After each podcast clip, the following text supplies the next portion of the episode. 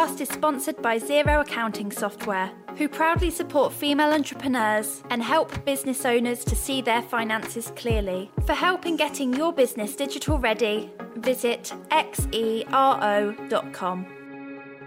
Hello, everybody, and welcome back to the She Can, She Did podcast, hosted by me, Fiona Grayson. I hope you're all well, having a lovely week, and enjoyed the recent International Women's Day celebrations. As this episode goes live, I will no doubt be gearing up for the first of the three midweek mingles in London this evening. So if you happen to be coming along tonight, then I look forward to seeing you there. London sold out in two and a half days, which I'm so ridiculously grateful for, but there are still tickets for the midweek mingle in Brighton next Wednesday evening on the 18th of March, and Cardiff the following Wednesday on the 25th of March. So if you fancy fancy joining us there, hearing from and meeting some incredible fellow female founders and aspiring business owners, as well as being spoilt with so many beauty goodies and foodie goodies to reward all of us for the hard work that we're putting in right now. You can find more details in this episode's show notes. I would absolutely love to see you there if you can make it. Anyway, back to the episode at hand. If you follow She Can She Did on Instagram, you will know that back in January I spent a week travelling all over the UK recording back to back podcast episodes for the coming weeks, and I happened to end the week in the simply stunning home belonging to today's guest, the former head of press for Estee Lauder and Tom Ford Beauty, turned business owner, that is Jo Tutchener Sharp, mother of two and founder of Scamp and Dude, the multi award winning super infused clothing brand, hailed for the message behind its trademark slogan A superhero has my back. After going through the notoriously stressful process of selling her previous PR company it had launched and grown prior to Scamp and Dude, Jo suffered a brain hemorrhage which left her hospitalised in her late 30s, with no choice but to undergo brain surgery to remove a lump on her brain. It was while she was in hospital, away from her sons, then aged 1 and 3, that the idea for Scamp and Dude was born. From the initial steps she took to get the clothing brand off the ground, whilst she was still recovering from brain surgery, I must add, and how she ended up in the likes of Liberties within a matter of months, her positive thoughts on Instagram, and why to this day, despite having a customer service manager in her team now, Jo always wants to reply to customers directly herself. Just don't expect to see her talking on her stories anytime soon. To her candid thoughts on why she finds crisis management for her own business so much harder than the numerous cases she helped other brands deal with during her PR days. Not to mention how she went about galvanising hundreds upon hundreds hundreds of fellow business owners, myself included, to help her confront one of the UK's leading supermarkets head on when they blatantly copied one of her designs, and her advice for many of us should we find ourselves in a similar position. As I go on to tell Jo directly in just a few moments, Scamp and Dude is one of the most commendable companies I've come across since launching She Can She Did, not just because of the values that underpin the brand, but how Jo's gone about feeding said values seamlessly and delivering her story so eloquently at every touch point that Scamp and Dude provides us. There's a lot to be learned from her story, in my opinion, and thankfully for us, she was forthcoming with advice. As always, I really, really hope you enjoy it. Jo, it's a Friday morning. We've got our cups of coffees. I feel like I've interviewed a good few female founders, and I would say that Scamp and Dude, if I was to say a top five where there's like a really core, strong brand identity, it's 100% up there. It's oh, such an amazing you. brand. Can you tell us, in your own words, what the brand is all about and we'll go from there? Okay, so Scamp and Dude, it's started as a brand that was all about helping kids feel stronger when they're apart from their parents. So everything's superpower infused. Our prints, it's a very um, it's kind of contemporary, fun, um, prints, colour, a very kind of happy, yeah. kind of um, uplifting brand. Um, everything's super power infused, like I said. So our leopard print has a lightning bolt in in amongst the print. Our all of our animal prints do. They've all got lightning bolts. We've all we've got a superpower button on everything that you press to get your superpowers when you need a little boost. And we have super hero sleep buddies, and they are special superheroes to sit on a bed looking after a child, making them feel more comfortable, like a superhero is watching over them. And on the back's a pocket to put your photo. I mean, I kind of need to make tell you the story behind the brand yeah. to make that relevant, but it's all about making kids feel stronger and more secure when they're not with their parents. Mm. But now the brand has kind of changed over the last three years insofar as our adults collection is so popular. And what I didn't understand when I launched the brand was that actually adults want superpowers too, and adults want a boost. And the grown ups have really taken to the whole super power Yeah. vibe too, and that's been a, a surprise and uh, something lovely as well that's Yeah. come. I feel like I've got a good idea, but it's such an amazing story that I want to delve into it properly. So you just said like the lightning bulb's there for a reason. Can you take us back to what inspired this brand? Yes, so before I founded Scamp and Dude, I'd actually founded another company, a PR company, and I'd sold my shares in the company, and it had been a very stressful process. And I had a spasm in my face, and I went to the doctors and said, "What's I, what's this spasm?" And he just said, "Look, you're dangerously stressed. You need to stop whatever's going on in your life um, now." So I tied everything up very quickly, um, thinking, "Oh God, I, I knew I was. I felt like the pressure in my head." Um, I'd actually written to my lawyers saying, "My head's going to explode. This all needs to finish. I can feel the pressure. Like this is." And How then old are you at this point? I was thirty nine. yeah. And then I suddenly had the most terrible headache and took myself off to hospital. And it turns out that I'd had a brain hemorrhage and they'd found a lump on my brain. And my kids were only one and three at this time, so it was utterly terrifying being in that hospital, knowing I got a lump, I'd had a hemorrhage, and no one knew what it was. And there was talk of radiotherapy and brain surgery, and my mind was just spinning, mm. thinking, I cannot leave my kids without a mum. They can't. I, I cannot. That was just it's all I could think. Then I ended up having brain surgery, and saying goodbye to the kids was so harrowing. It was awful, and saying goodbye to my parents, my husband too. It was it was life changing, and going into that surgery, not knowing if I was going to come out, was it's changed it changed everything. And when I did come out of the surgery, thank goodness, I made a pact to myself that whatever I was going to do next, because after I'd sold my PR company, I hadn't, I'd started working on a different brand actually, then became ill, so parked it obviously when I was just trying to What was that brand? focus on that. It was a skincare brand Okay, that I was okay. going to launch with a very famous um, beauty blogger who's a friend of mine, and we were doing starting that together. And I was very excited about it. We'd registered the name, we'd got formulations, and I was totally committed and into it. Then when I became ill, I had to pause, and then actually facing death in the face in uh, it's true what people say about going to those golden gates and questioning your life and looking at everything. And I did and I went and I looked and I thought I I haven't done enough good. I've I've been a good wife I've been a good daughter a good friend. I've never been bad to anyone I've never done anything that I feel guilty about. I just had this horrible feeling of I haven't helped enough people. And I didn't even realize that was important to me and then I thought, oh my god, what if it's too late? That that feeling is awful, and that's that's a kind of message that I always want to try and tell as many people as I can: is don't get to that point like I did. Try and listen to yourself and go, mm-hmm. what do I really want to do? Do do I is- have you got that passion that you really want to help people? Because don't get to the end and then regret what you haven't had a chance to do. Because I thought I hadn't then got the time to ch- make a change. Hmm. So I made a pact to myself that if I survived the surgery, my next job, whatever it was, was going to be helping people, was going to involve giving something back. So I came out of surgery and I had 10 days in hospital where I couldn't see my kids, and that was, that was the biggest thing for me, was not being able to see them. I had They weren't allowed to visit. well, they were allowed. It's just that one side of my head was shaved. I was cut from here to here, Oh, twenty staples. I looked like Frankenstein, and I no kids should see their mum like that. Yeah. So I just said, I don't. They can't. And they were with my parents, and mm. my husband was going home in the evenings, and so they were they were fine. It's just I was worried about them because the longest I'd not been with them was maybe three days before that. So I was just kept thinking. well, My heart was literally aching for them. And I was lying in bed thinking, in the hospital bed, thinking, what do I wish I could have given them? And I thought, I just wish I could have given them a superhero to watch over them. They love superheroes. I wish I could have given them a superhero to watch over them, just to make them feel safe and just make them know I was still, I'm still here. I'm just, yes, hmm. you know. And I came up with the idea of what's now our superhero sleep buddies. So I wanted to give them like a shaped cushion. So they're comforters basically. There's a dinosaur and there's a rabbit and they're shaped comforters, they're superheroes, and they sit on the bed, and there's a pocket on the back.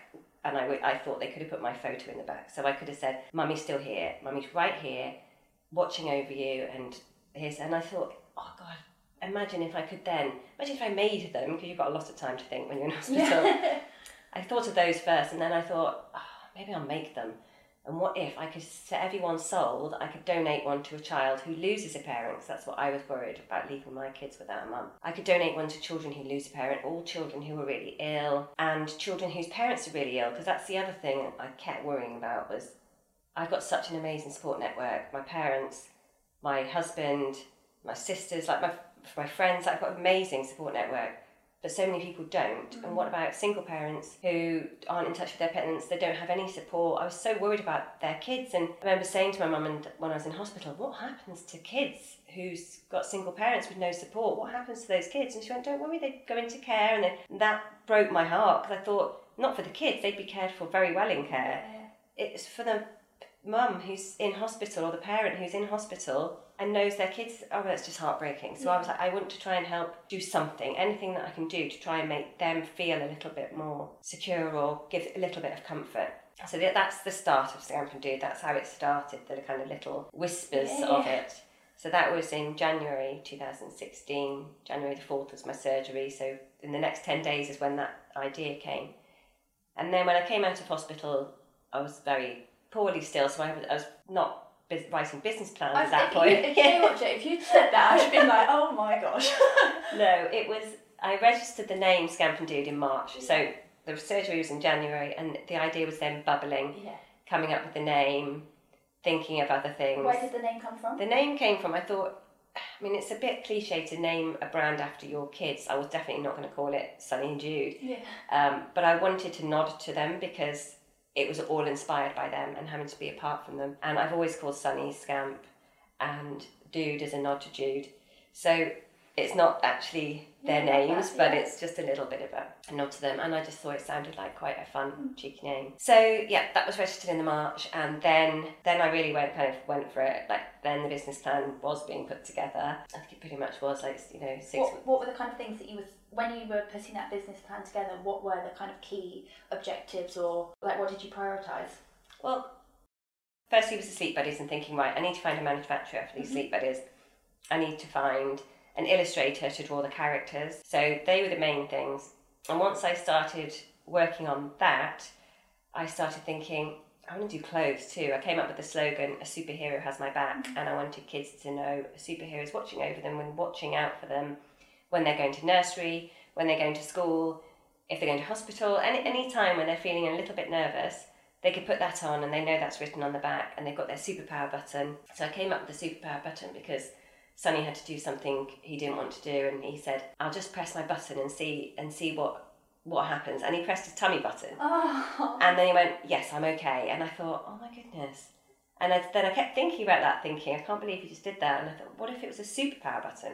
And it could be the lightning bolt, and they could press that and feel they get their powers. Because kids, charges as older up. kids, of course, they say, Well, I know that's not really going to give me those powers. But younger kids believe it. And it does give them a real boost. So we had made friends with um, one of our customers who posted a video on Instagram of a little boy called Freddie who has cerebral palsy. And she posted this video, and I literally was in floods of tears. It was this little boy trying to go on an unaided walk. Well, going on an unaided walk, he did amazingly. Put down his walker, pressed his superpower button, and off he went on his walk. And I was just, it just, that, what, it still gives me goosebumps mm. now. I just- literally it's like- just got them. My whole face Yeah. went funny. because you're like that an idea you've had and th- that need to help people Yeah. and that want to do something that helps people seeing that was like oh my goodness it's working like that's helped that little mm. boy and that's the thing more than anything is the letters the posts like that the letters i get from mothers and fathers who eh, we've managed to help their child who's very poorly or it's that's what means everything Mm, um, yeah, that makes all of it worthwhile when all the hard work worthwhile when that happens. So with, back to, with the illustration, you said that you reached Yes. you knew you needed someone to illustrate. It's got such a distinct brand identity because of the visuals as well. mm, Did you give them a brief? How how much of it was you? How much was them? You know, what kind of thing did, did you have? so that this, in I used different illustrators. So the characters were illustrated by one person, and I briefed it out to several different designers until I got the right one, one the one that felt like the right kind of feel. And I gave them mood boards of the kind of characters that I liked and didn't like because I there were certain characters, dinosaurs and rabbits that I really don't like the vibe kids- of. Characters where I'm like, oh my god, that's terrifying. Yeah, exactly. That's not or really cool. cheesy. Yeah. And I wanted, I wanted it to be soft and gen- gentle, and I wanted the characters sort of be kind of full of emotion and a little bit cheeky. And Yeah. I think that our designer got that really well. And the prince was a different designer. And with, what I did with that is I drew it myself originally mm. and sent it to her, and also sent a mood board of the kind of leopard prints I liked and the kind of leopard prints I don't like, didn't like. And then she then put together hers and I think because I'm I am cre- like create creativity is my thing. I'm probably a bit of a nightmare client to work with from a design point of view because I've got it it's there in my head and I can see it. I just can't. Yeah. I've never been trained to use the right Photoshop illustrator. Yeah, yeah, yeah, yeah. to um, create it myself. So when they do it, I'm going, oh, well, that needs to be a bit smaller. That needs to be moved to the right. Just move that, like, and eventually we get there. But it can take two, like ten or twelve goes at actually getting it. And I think the designer's like, Yeah. hard work. Jeez, But yeah, exactly.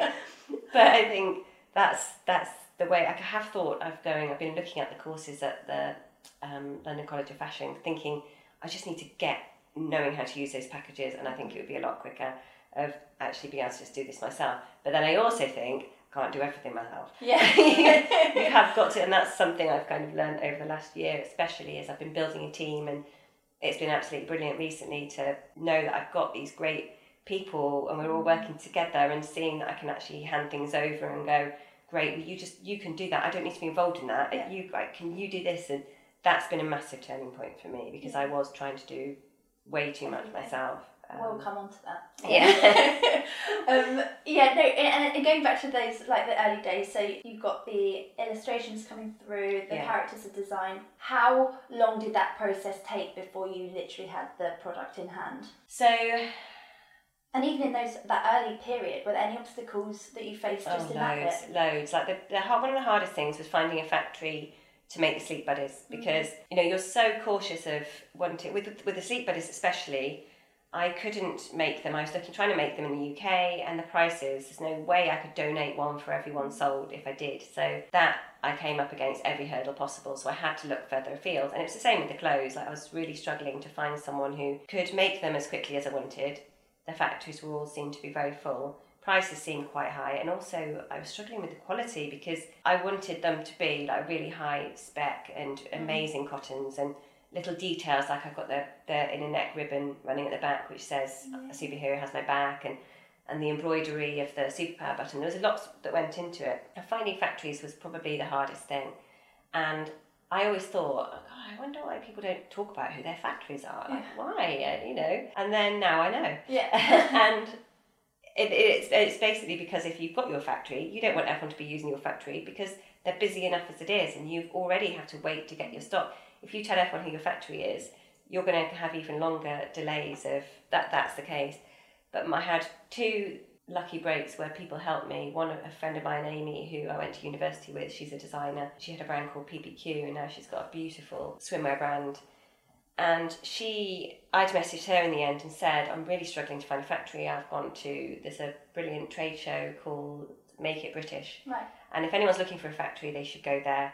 And they have all sorts of um, British manufacturers for everything. It can be tea towels, it can be homeware, um, clothing, everything. And I did go along there and I met lots of people, but I didn't find the one and I didn't find the right one. But that is a great starting point for people. And yeah, my friend Amy, I told her I'd gone through all of this, I'd met with all these various people. She said she put me in touch with one first and had discussions with them. They were very nice, but I couldn't meet their minimums. Their minimums were really high.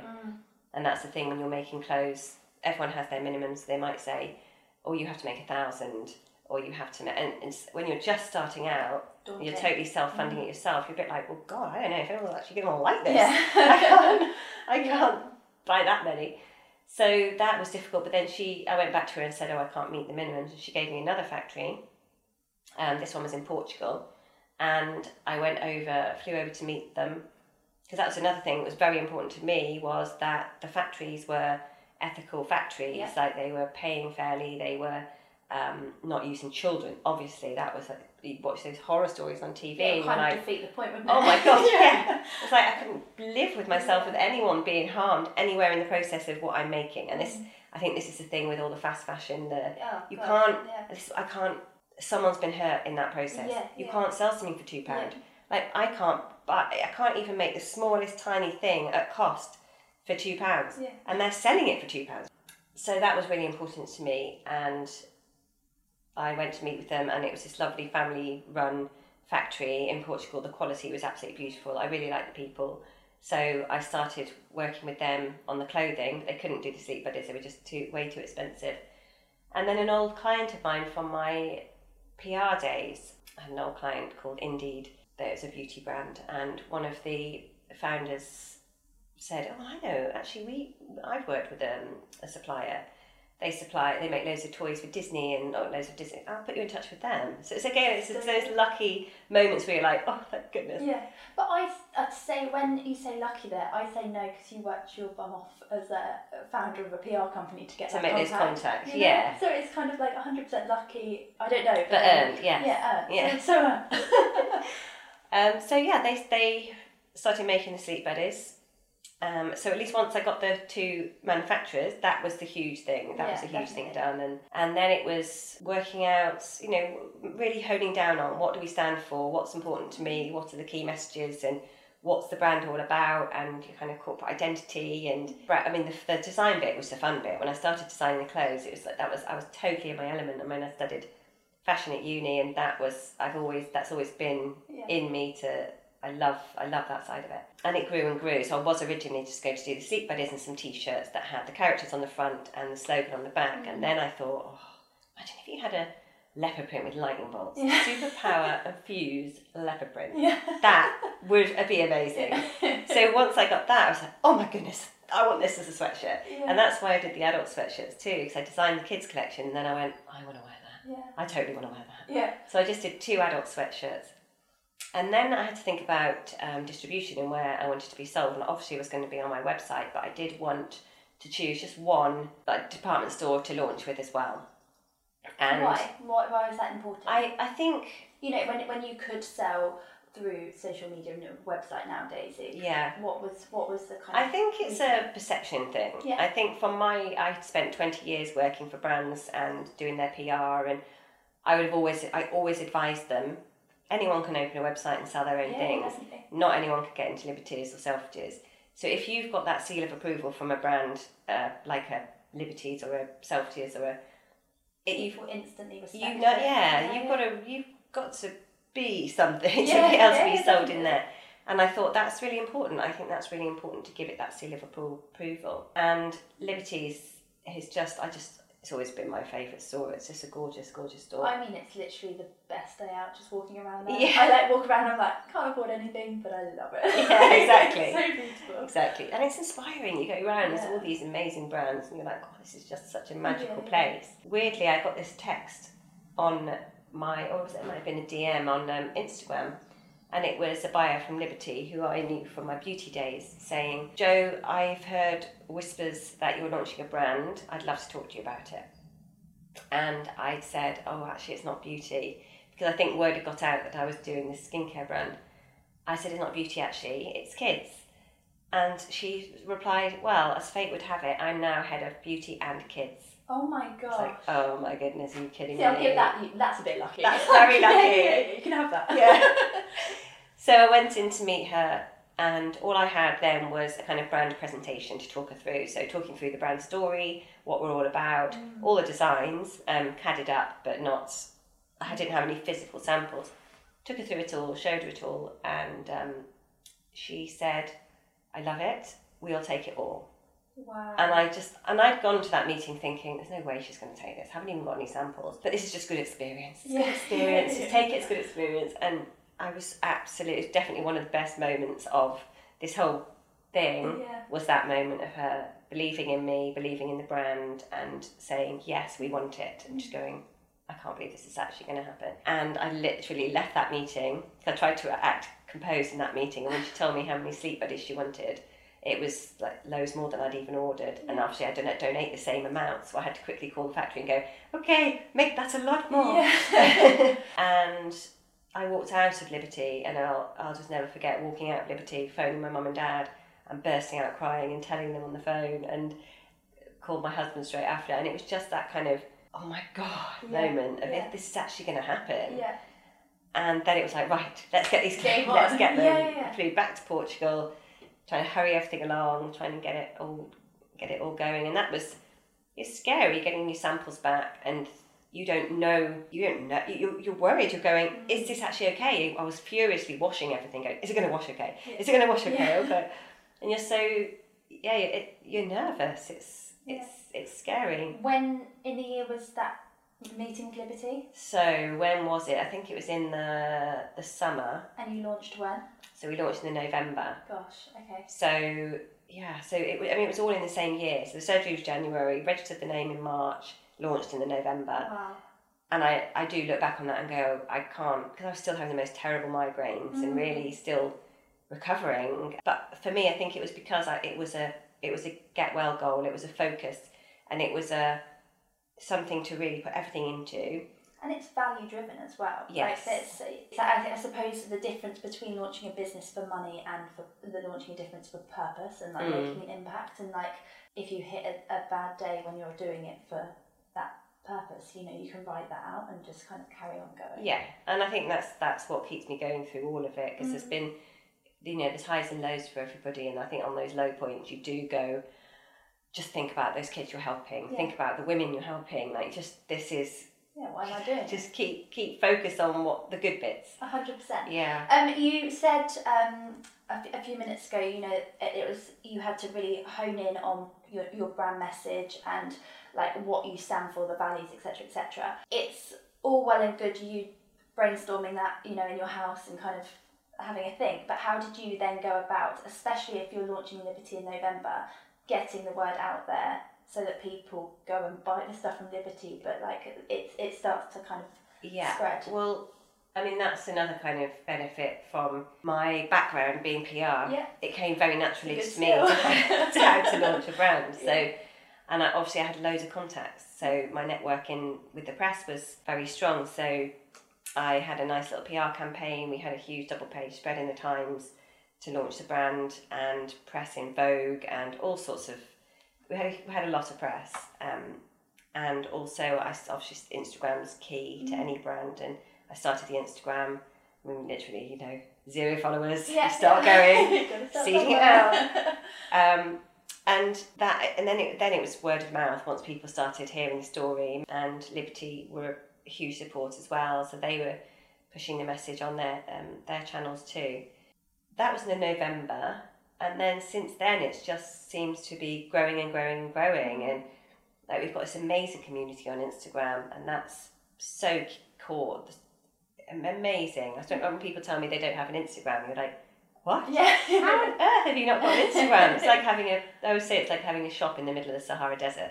You're like, why, what? yeah. How are people going to find you? How do you talk to your customers? Because to me, Instagram is my way of talking to the customers. Because I have a customer service manager now who, who um, does all the email correspondence, but it's still me on Instagram. So it's me replying to everybody. It's me um, replying to comments, and it's me talking to them, so I can know directly what they're thinking, what they're liking. Yeah, yeah, And so I feel like I'm also a customer service manager from a social media 100%. perspective. Do you think you'll always keep that role? I think that's really important, and I think that's, I think that's key to. I think you can always tell when it's someone else's voice as well. Yeah. Um, we I employed a merchandiser recently to join the company, and she said to me, "Oh, I think your the tone of voice on Instagram is really re- really good. It's very re- real. Like, who does your Instagram?" And I was like, "Me." She's like, "Well, that's why then." it's so true. Obviously, it's a handy tool, but do you enjoy it? Are you quite comfortable being the face of the brand? Well, not the face of the brand because I know that. But do, do you know what yeah, I know what you mean. I think I yeah, I love it. I mm. absolutely love it. I love Instagram, and that's one of my another one of my favourite parts is that side of it. The being the face of it, I'm a, I'm a little bit.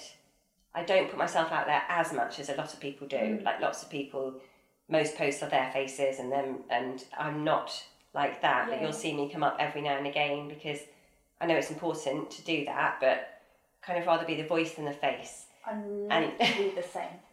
And for a couple of reasons. One, one being when I did put myself out a little bit more and did there was quite a lot of press at one point. I would get people stopping me in the street or and stopping the kids in the street and going, "Oh, you're the Scamp and Do boys" and things. And it's lovely. It's really nice to meet people. But then I did think, "Oh, God, I'm get I, I'm not sure I'm definitely comfortable." Yeah, with- yeah, I never wanted. I never wanted to be that. I thought, "Oh, I'm not sure if I." And also, I'm just not generally comfortable with that whole putting my face on Instagram every day. I just don't really feel comfortable with that in quite a lot of ways. I don't Yeah. like why does everyone want to see my face every day? There's other things I can be posting about are, you know, it's just I I genuinely find it like really refreshing to hear that though because I do think there are pre- like preferences and I think there's such a pressure on business owners to be the face of your brand, be on your Instagram stories every single day, and if, if you're not on there, they're Mm. And I just think like you really like you really don't have to. I- I've had it so many times where people are like open up your personal Instagram account and like share what you're up to outside of work and I'm like I don't I really don't want to that's my life you know and it's just I Yeah. just think as you play to your strengths and but also what feels right for Yeah, you. yeah. And I think for me, of course, I'm the face of the brand, and of course, I'll, I'm I will always be there and always be. And, and now and again, I'll, I'll pop up and. I'm never going to do the Instagram stories where I'm talk, looking to the story going, hi, it's not me. Yeah. So I'm not going to do it. And people have said that to me as well and go, God, Jo, why aren't you doing stories? Like, you really should. And I'm like, because I feel like a. yeah yeah and I think if you do, you do, and there's Yeah. nothing you can do about that. Yeah. And it's just not me to do that. So I'm quite happy. Um, you know, I'm I'm very comfortable doing interviews or Yeah. doing um, panel talks or anything like that. Fine. Talking to myself on my phone to post on stories. I'm not okay with that.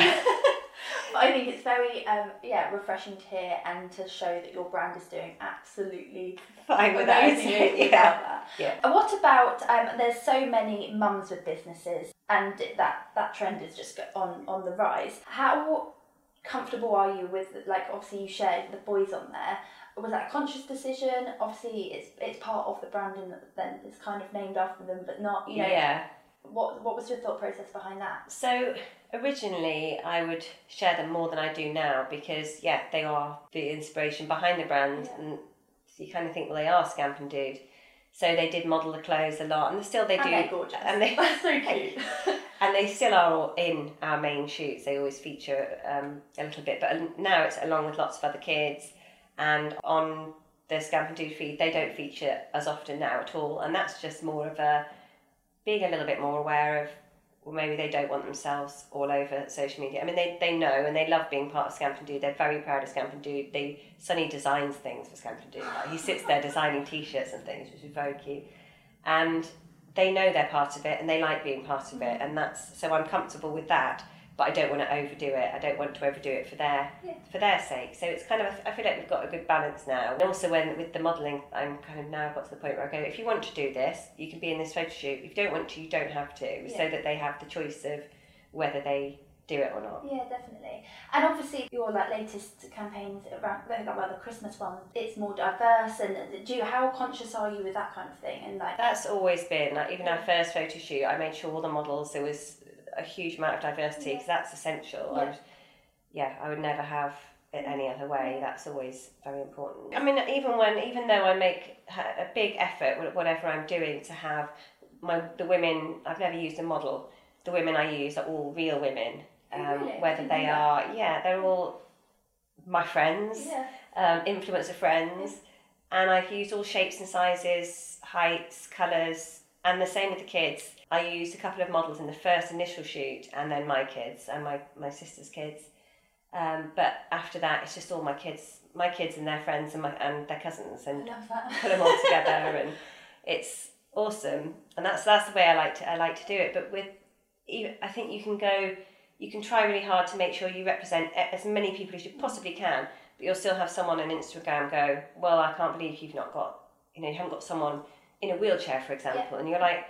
God, I'm really trying here to get Yeah. as many people as I possibly can and represent everyone, but you can't go, right, I need, I'm going to have to have 27 people in this shoot to make sure I represent yeah, absolutely yeah. everyone. But it is really important and it is something that I, I take seriously and Yeah, definitely. This podcast is sponsored by Xero Accounting Software, who proudly support female entrepreneurs and help business owners to see their finances clearly. For help in getting your business digital ready, visit xero.com. Let's move on to all the different collaborations that you've done because I have spied the cowshed candle Yes. burning away. I feel like if you're going to partner with any brand, cowshed are just a dream oh, love cowshed, yeah. And you did the launch in Soho Farmhouse. You've collaborated with a number of like the mummy bloggers.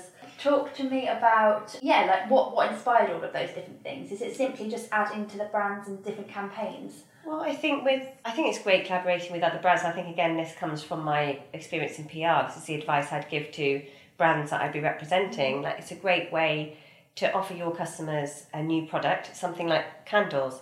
To launch a candle that is that kind of spec. I mean, it takes so much time to launch a new category, a new product.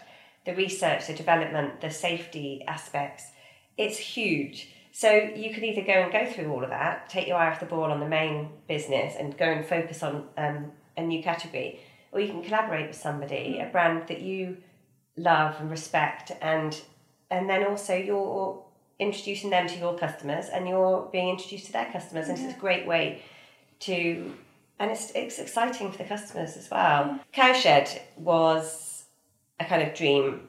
It was when I um, launched my PR company. It was one of my first clients. So my PR company was I opened the business with three clients. It was Ruby and Millie, and I've since worked with Ruby Hammer on Yeah. one of my projects, and a hair care brand called Paul Labrecque Luxury Hair Care, and Cowshed.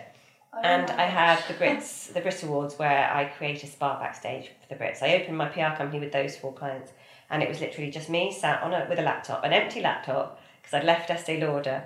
I was head of press for Lauder and Tom Ford Beauty. I'd left and opened this business with an empty laptop. You know, when you're looking at this laptop, going, "Oh my god!" Yeah. and starting and making all the files for different clients, Yeah. writing press releases, doing Yeah, yeah. absolutely everything. And yeah, Cowshed was one of the first ones, and I'd had to have a kind of interview, I guess, with Nick Jones, founder of Soho House, to see if, if I was suitable to do his PR.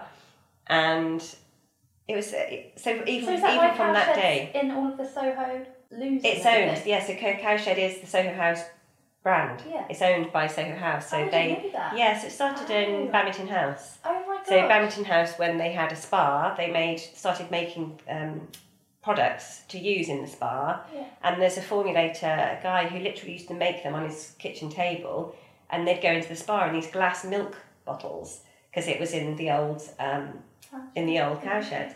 Wow. So it's it's an absolutely beautiful, Yeah. beautiful story. And then it's grown and grown and grown, and now it's obviously it's available all over the world. It's a yeah, great brand. And all the ingredients are picked from the secret garden at Babington House. So it's all it's a gorgeous brand. So obviously it's always held and I, I represented Cowshed from a PR perspective for eight years. Wow. So then when I sold my PR company, actually all the team that I was with, the Cowshed team had, had moved on and, and weren't there anymore. But someone else from the Cowshed, the new managing director of Cowshed, she contacted me and said, I'd love to have a meeting to see if there's anything we could do.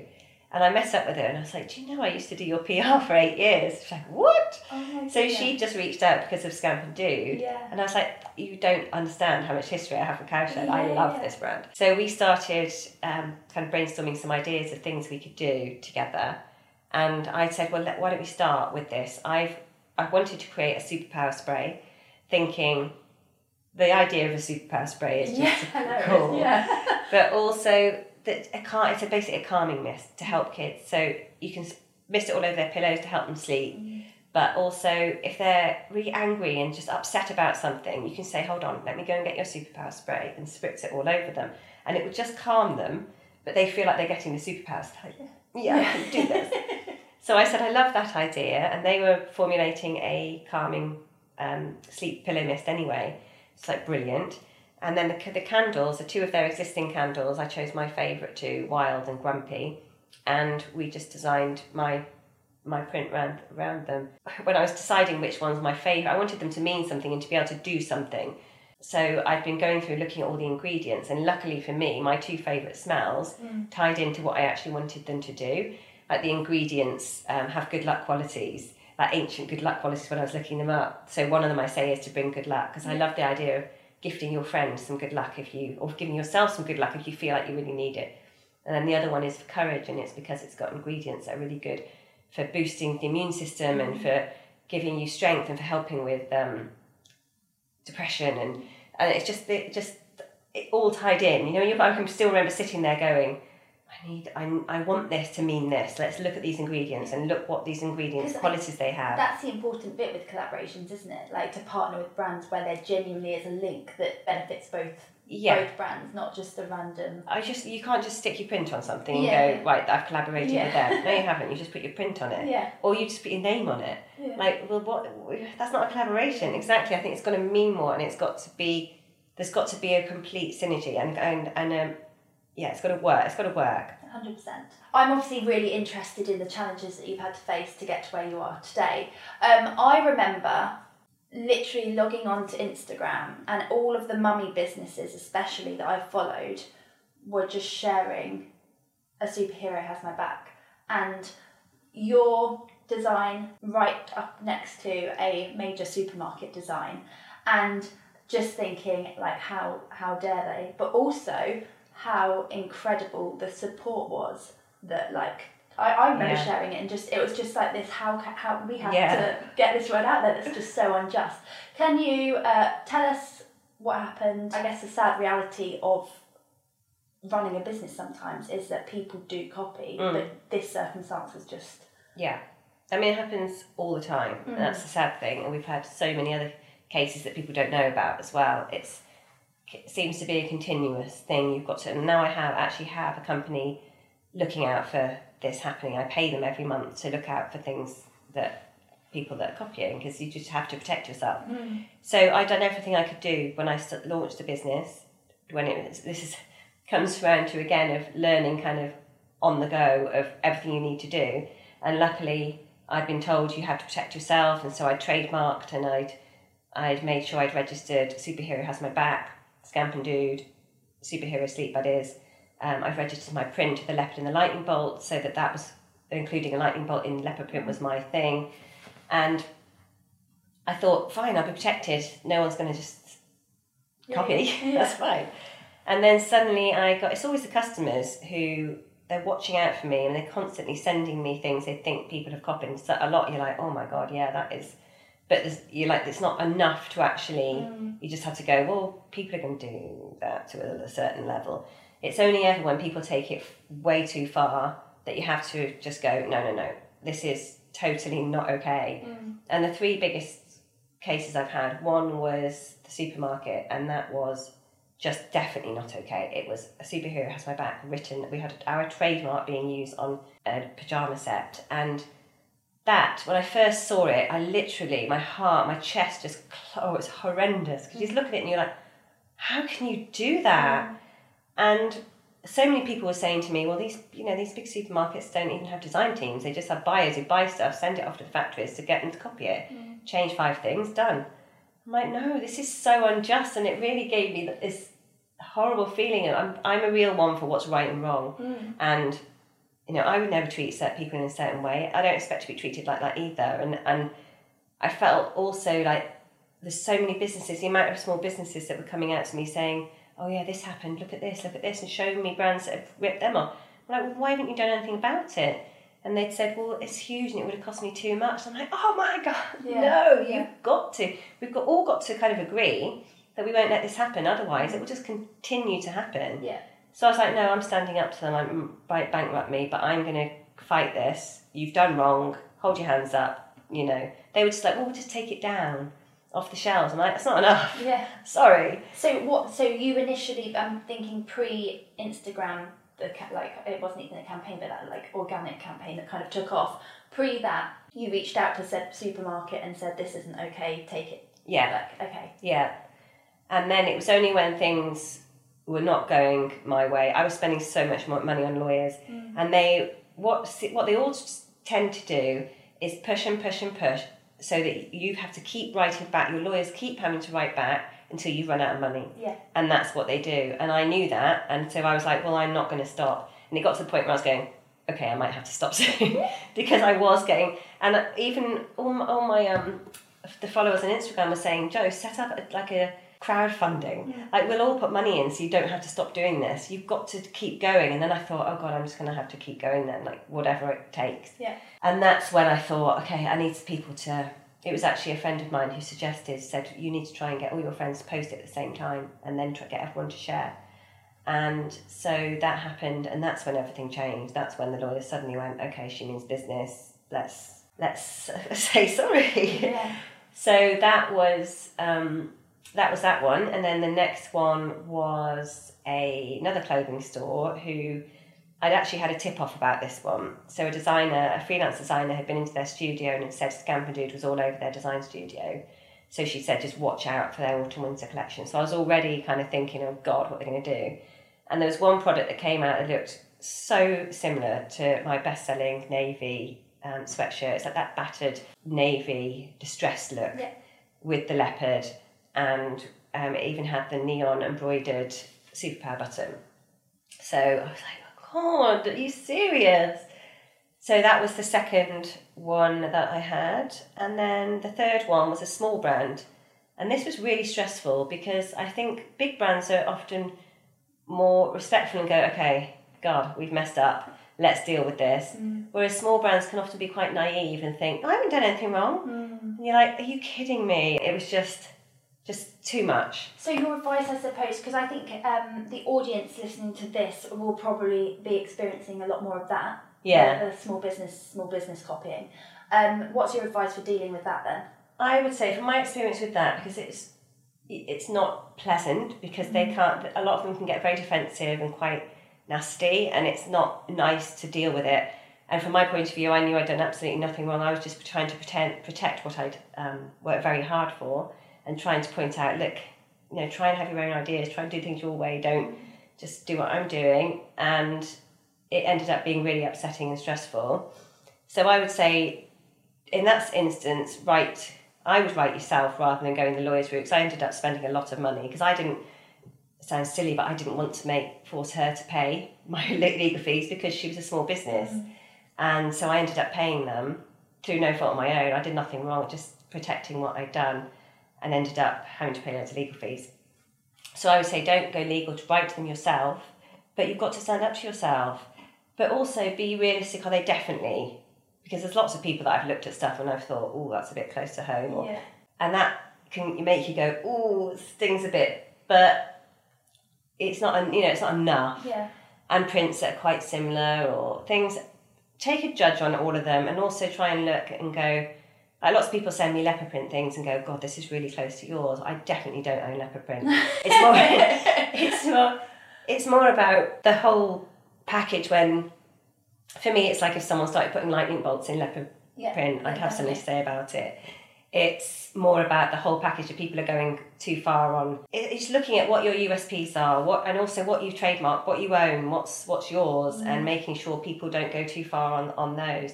But I think you do see people shouting out about all sorts of things being copied, and sometimes you look and you go, I don't think they have Mm. copied. They might have been a little bit inspired, but it's like when the the advert came out, the John Lewis Christmas advert, I had three different people writing to me to say because people often think I am a bit of a spokesperson for IP issues now, so they often reach out to me when they're having them, and sometimes I'll be honest and say, look, I don't think that's. You can speak to my lawyer, but from my point of view, I don't think that's quite. I don't think you quite got a case. Yeah. You might be a bit annoyed, but not really. And I had all these people writing to me to say, oh, they've ripped off my book, and it was just a book about a dragon. And some of them was a bit like, can't really see Yeah, what yeah, yeah. it's not exactly the same. so I think you have got to be realistic I about. love that. Yeah, that it's was such cute. a good one. That was was their best one in a, a, a good few years, I think. I, I always think the penguin one was my favourite. oh really? Oh, I love the penguin one. I just love the little dinosaur's face when he it was at the end, but yeah. It was cute. Yeah, no, that's um. I just think like, I think everyone had a lot of respect for the fact it's almost like you did stand up for every small business that Mm. copied, and I think the lasting legacy of it is that you won. Do you know what I Mm. mean? So it is that kind of resilience there. Keep going. Yeah. Well, I hope I hope that I've inspired other brands to stand up for themselves Mm. and not be walked all over because we work too hard to have someone just come and copy what we're doing and someone just walk in and go, I'll just do the same then. Yeah. And it's ridiculous, and it's not about. I mean, you could go, oh God, let, we'll just let them sell through, and it's, like, but it's not. It's like diluting what you're doing. It's diluting your message, your designs, It's just, and also it's just not right, and Yeah. that's the th- Yeah. biggest thing for It's me. immoral. It's immoral, Yeah. and I, I can't bear things that are immoral. No, so so true. I'm rounding up. I'm interested in, given your, your story, where this all came from, um, and how busy the past three years have been. What does downtime look like for you? You're obviously a mum as well. You know, how do you switch off? Do you switch off? And what? Yeah, what does the kind of self care look like for you? Um, there's not a lot of self care, I must say. Bath time is my only time where I actually go. I lock the door, and my husband's like, "Why do you lock the door?" I'm like, "So I don't want you to come in." Basically, I don't want anyone to come in. Otherwise, the kids would both be stood over me. And it's that moment of when the kids are in bed, I can run a bath, I listen to a podcast, and I just chill. And that's the only. That's it, really. I want to start trying to do some yoga because I think I do I do recognise in myself now when it's all getting too much, and it's all gets too much at the end of the year. Always, every year, I get to Christmas, and I'm like, oh my goodness, because Christmas is obviously the busiest time of the year. Mm. This Christmas, we'd had a big photo shoot. We'd done launched so many new products. There's been just so, it's always so much going on. I feel so burnt out by Christmas. So what we've started doing is having our holiday instead of having a holiday in the summer or spring, we have ours in the winter, and it's made such a difference Yeah. because actually the UK is great in the summer. You don't need to actually go away in the summer. It's the winter, and the last two years we've gone on holiday after Christmas, and we've been away for New Year, and it's made so much difference to mm. us. And we moved house this year too, and my goodness, moving house is huge, It's so stressful, and so I mean, it's worth it. I'm just going to put that out Yeah. there. so dreamy. And on holiday this time, because the boys now are five and seven, so I got to read a book, and it was like the most exciting moment for me. Having small kids, when do you read a book? I don't read a book. Yeah. We find, I find we end up either working or a husband and I actually catching up on life and what's going on in the evening after dinner when the kids are in bed or I have a bath. And so I don't have time to read a book. On being on holiday, I read the, oh, forgotten the name now. The Nike book. Yeah, the book by Shoe Dog Yeah. by the founder of Nike. Oh my goodness, it's amazing. Mm. And anyone looking to start a business or who has their own business should read it. It's so inspiring and brilliant. And, I read that on holiday. that while you've got the headspace to really take it in as well. Exactly. Yeah. Yeah, and I think that's the thing. I can't.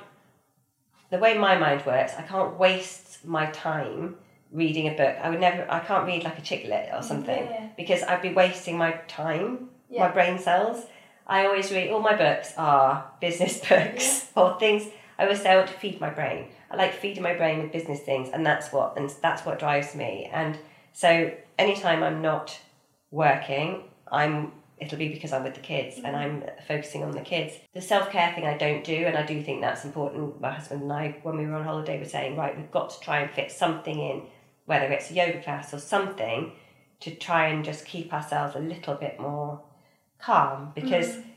When you're running your own business, it is absolutely never ending, and you're always thinking about something else, and you're always thinking of the next idea and the next campaign and the next project you want to do and other things you're meant to have done. Ah, Has so and so done so and so?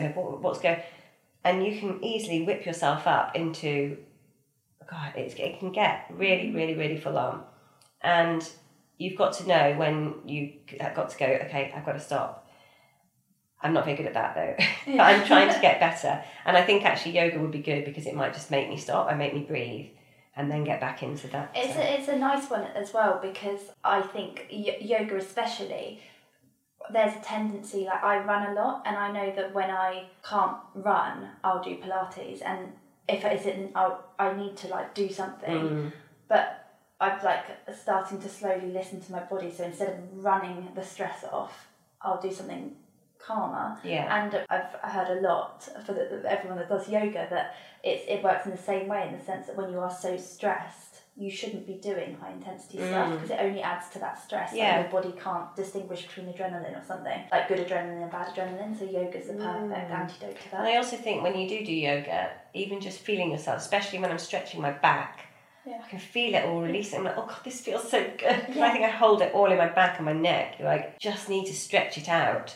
And I think you've got to look after yourself in order to be able to perform best in your in your job. Because I think when I come come whenever I'm away, like this holiday we started doing after Christmas, when I'm there, I'm thinking about work a lot of the time. but I'm thinking with a really clear head and I'm thinking more strategically. So I think when you're in it, you can just be in it, in it, in it, firefighting like and the weeks just go. yeah. Yeah. Whereas you take a step and you go, so I'm not very good at shutting off. So I was still chatting with all the team, and then suddenly I was like, oh my god, they were asking me to approve newsletters and uh, sign off samples and feedback on, and I just suddenly went, guys, I'm on holiday. Please, right? I know I've never said this before because every other holiday I've gone, I'm still working. I've got, I really need it. I'm going to have a few days now where I just need to be left alone because I've got to think. I've got to be able to step away and think bigger picture about the business and the kind of strategy of the and I need to just shut my brain off. So Yeah. just please just only get in touch if it's if you really, really need it. Otherwise I'm back in four days. yeah, yeah. It'll be okay. Yeah, definitely. So um, that was that's important. I love that. What have you learned about yourself since since launching this business? I know that you had a business before, so I guess maybe from from then till now, being your own boss, basically. What's it taught you? Um, oh, what has it taught me?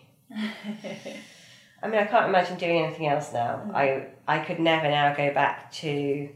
I couldn't go back to working for somebody else, and I couldn't go back to going into an office and sitting there five days a week.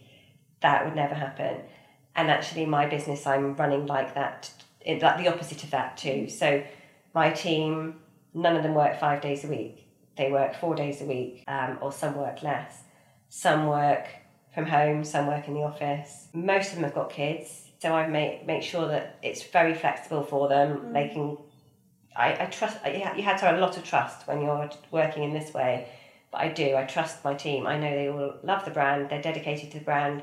My customer service manager lives in Manchester. Wow. My marketing manager lives in Wolverhampton.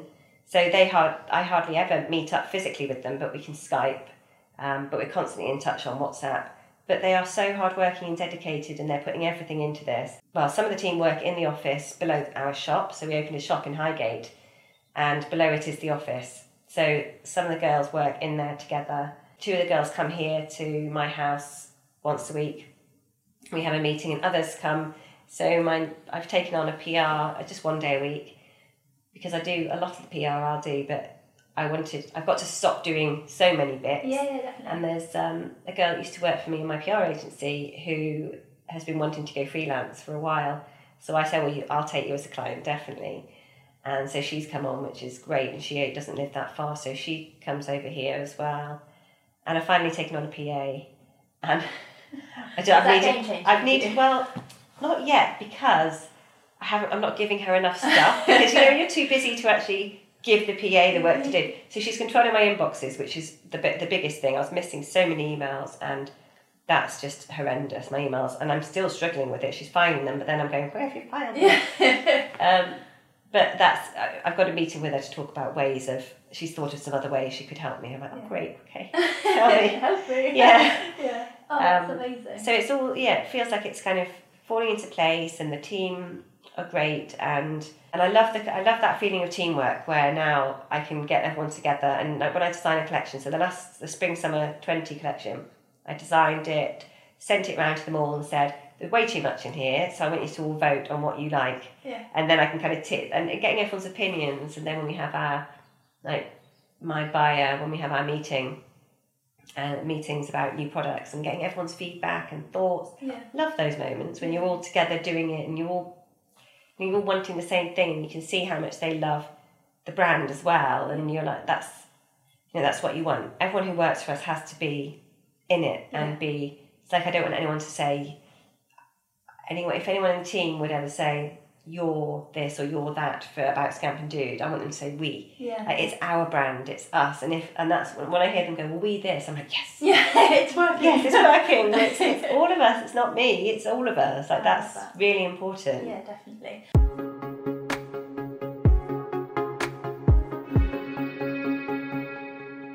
I always end with some statements, so um, I'd like to start and I'd like you to finish, please, Jo. So, number one, being my own boss means. Means I get to live my life the way I want to live it, but that I'm also growing old quicker. I've aged a lot since. Don't look that. Yeah. I've aged a lot since then, and I. Um, but I wouldn't have it any other way. So it means I, I mean, for me, the flexibility of not having someone tell me I have to be somewhere and sit at a desk somewhere five days a week mm-hmm. means everything Yeah, yeah. because I just don't think that's the future of working. I think everyone needs to have a bit more flexibility in their lives, and I think for mental health and for just happiness of everybody, I think everyone deserves that, which is why mm-hmm. I've got that little four day week rule. I don't want everyone to work five days a week. Have an extra day to do something for you. Do go do yoga or go mm-hmm. and if you've got a child, be with your child that day and have that amazing time with your child that day and really cherish them and mm. don't feel like Such you've got to be a good idea, like just four days. Yeah. like that a lot. When it's not quite going to plan, my advice would be to take some time out and think very calmly about what's happening. Always think this this this will be over soon. I think when I've been in my worst times and I've been feeling the most stressed, I always try and think in six months I'm not even going to be thinking about mm. this. But taking yourself out of whatever instance you're in and trying to be really calm about it. Also lean on the people who you really trust and that you're close to that might be able to support you. That we had we had an issue recently with one of our collaborators had said something that had upset a lot of people and we were getting horribly trolled for it even though it's nothing to do with us and it was really upsetting the messages we were getting on instagram and that was really awful and it was really hard because i didn't want to i couldn't defend ourselves because i didn't want to throw the collaborator under the bus about what mm. she'd said. But and there's all sorts of legal oh it was, it was horrendous. And those moments you can get so lost in them that you're like oh my goodness. And pr is my thing that i spent well god a lot of years Yeah. working in pr and crisis management i dealt dealt with so many crisis management situations and whenever any of my friends influencer friends or when anyone else has been dealing with an absolute nightmare i've tried to reach out to them and tell them how i would have mm. but when i was there in that situation having horrible troll like messages on my Instagram, I didn't know how to deal with it. And suddenly you're frozen. And I reached out to a few friends of mine, two journalists, a journalist friend, a blogger friend, and then a PR friend, and then also my old PR boss. So my first PR boss I ever had, who's probably the PR that I respect the most in the whole industry. I reached out to her.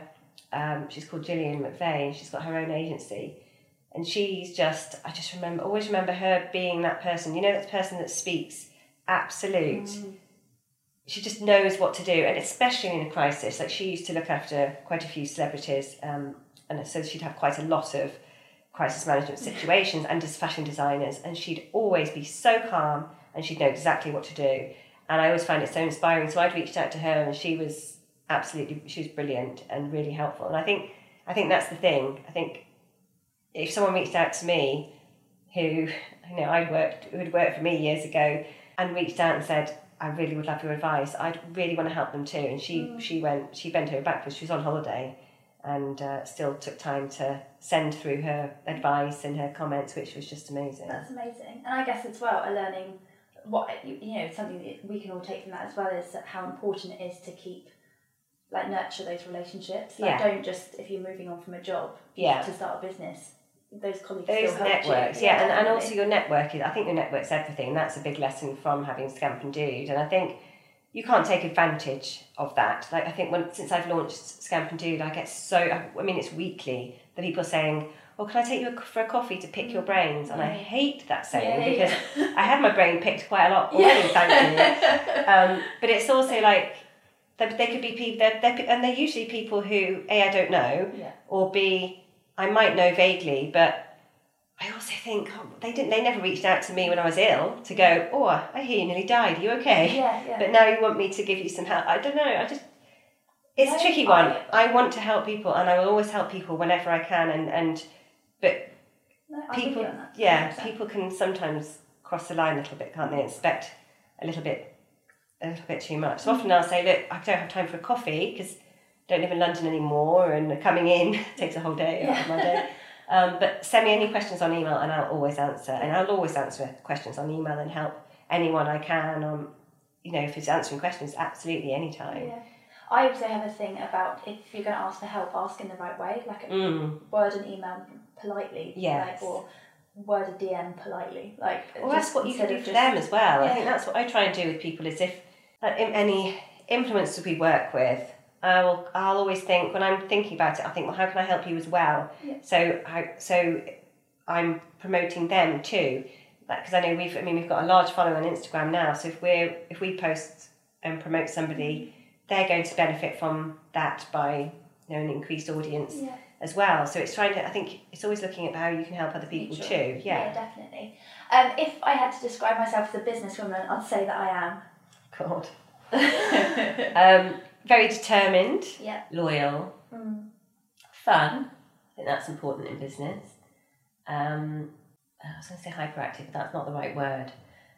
More uh, Energetic. energetic, ambitious, creative.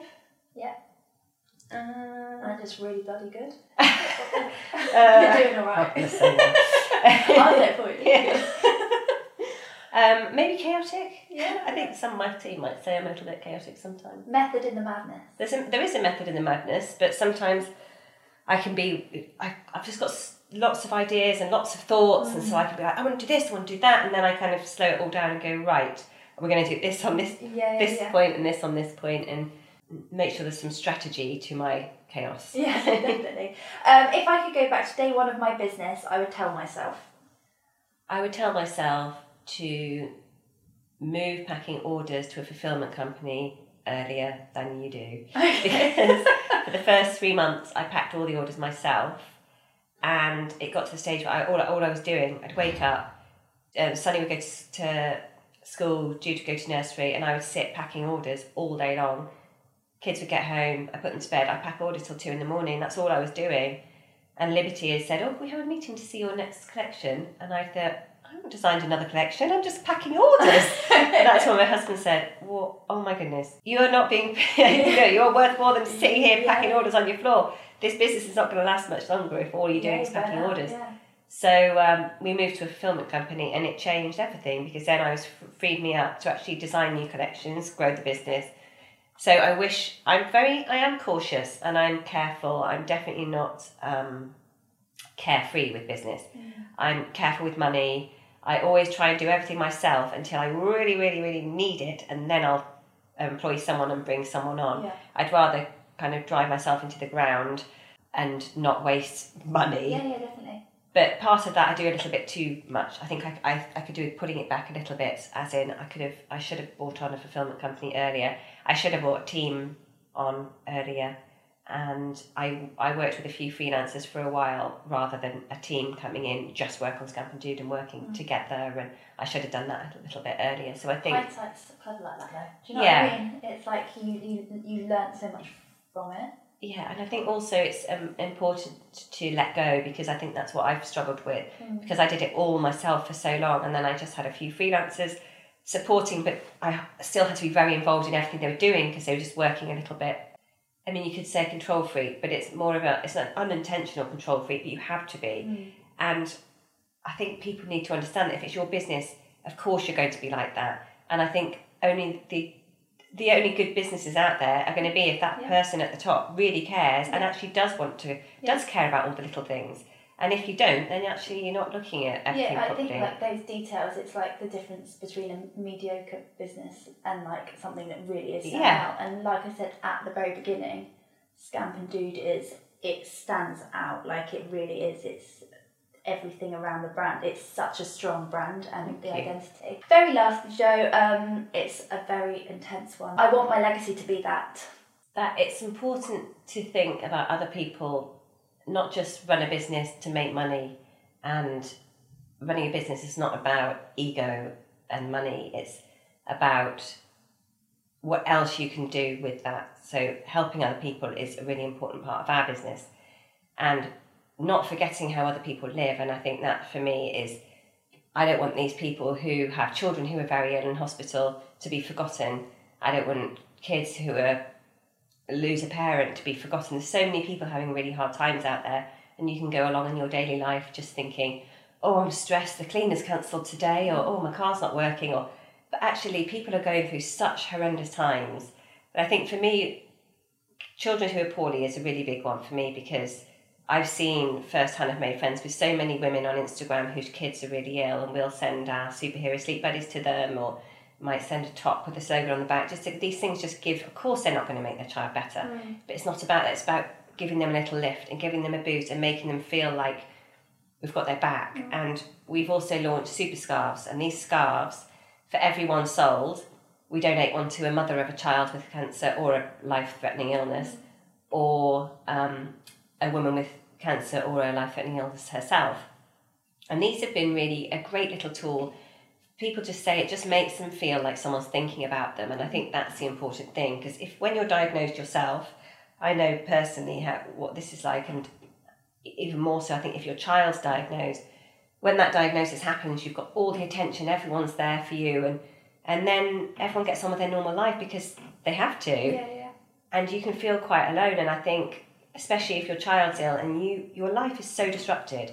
I've spoken to women who have to give up work for six months. They lose their job they give up their life for six months to be in hospital with their child, desperately trying to save this child's life.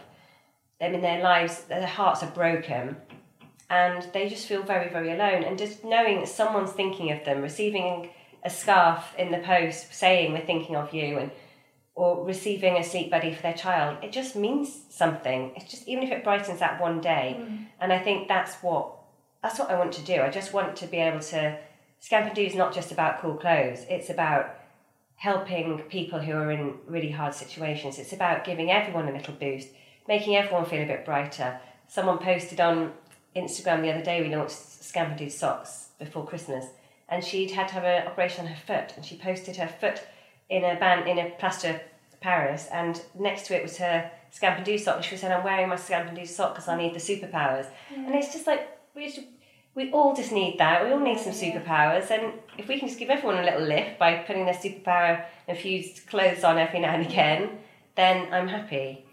Love that. Thank you so much. Thank I you. really enjoyed that. Good. Thank you for listening to She Can, She Did.